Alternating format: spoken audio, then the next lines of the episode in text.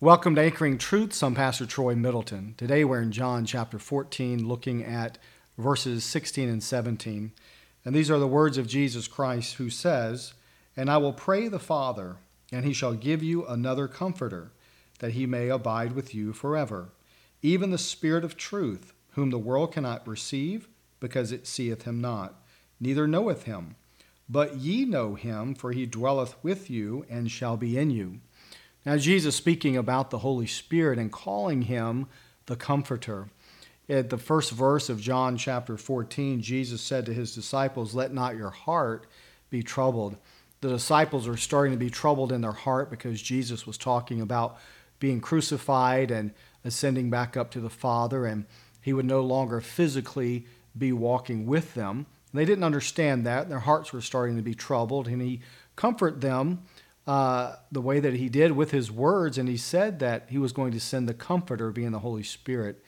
Now, over the next several devotions, starting with the last devotion we had, the joy in the Word of God, we're talking about joy givers. And the Holy Spirit has been sent to be a joy giver in our lives. He's called the Comforter, but he's also the teacher.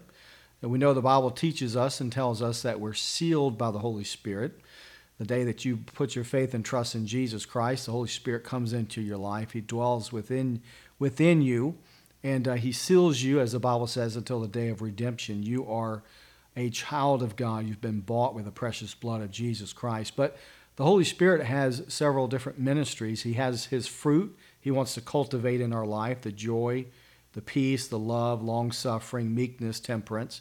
But the fruit is joy. That one aspect of His fruit being joy and He is a joy giver because there's times where our hearts are overwhelmed. We are grieved about something, we're upset about something, we're, we're stressed over something. The Holy Spirit within each child of God wants to get our joy uh, back where it should be, back on the Lord Jesus Christ. He wants our, our joy to come from our relationship with Jesus Christ.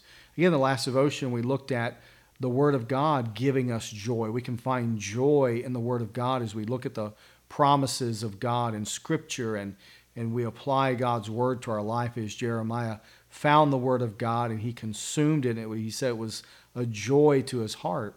The Holy Spirit working in each of us, each child of God, each born again believer, uh, he points us back to the Word of God. He brings to our mind Scripture that will help us in time of need, will comfort us when we're troubled, when we're faced with situations that we're overwhelmed with, we don't know what to do. And yet, the Holy Spirit in our life will help to restore that joy through the Word of God. The Holy Spirit will remind us of the promises of God's Word, and He'll point us to Jesus Christ, who is the Prince of Peace. He is the ultimate joy giver in our life.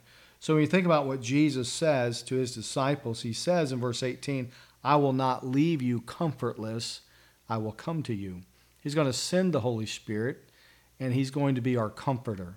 So remember, when you find yourself, even in a situation like David, who was uh, surrounded by his men who spake of stoning him because they were all grieving for the loss of their wives and children. And the Bible says David encouraged himself in the Lord praise the Lord that we have the Holy Spirit inside of us that when we're at a point of not able to encourage ourselves, we're at a point where we're not really focused, the Holy Spirit will work in us and He'll point us to Calvary. He'll point us to the Word of God. And He's given us, the God, God's given us the Holy Spirit to help us in our life each and every day. So remember, you have someone walking with you who has and will give you the joy of the Lord, and He will refresh your spirit when it's needed. Remember, keep anchoring yourself in the truth of God's Word.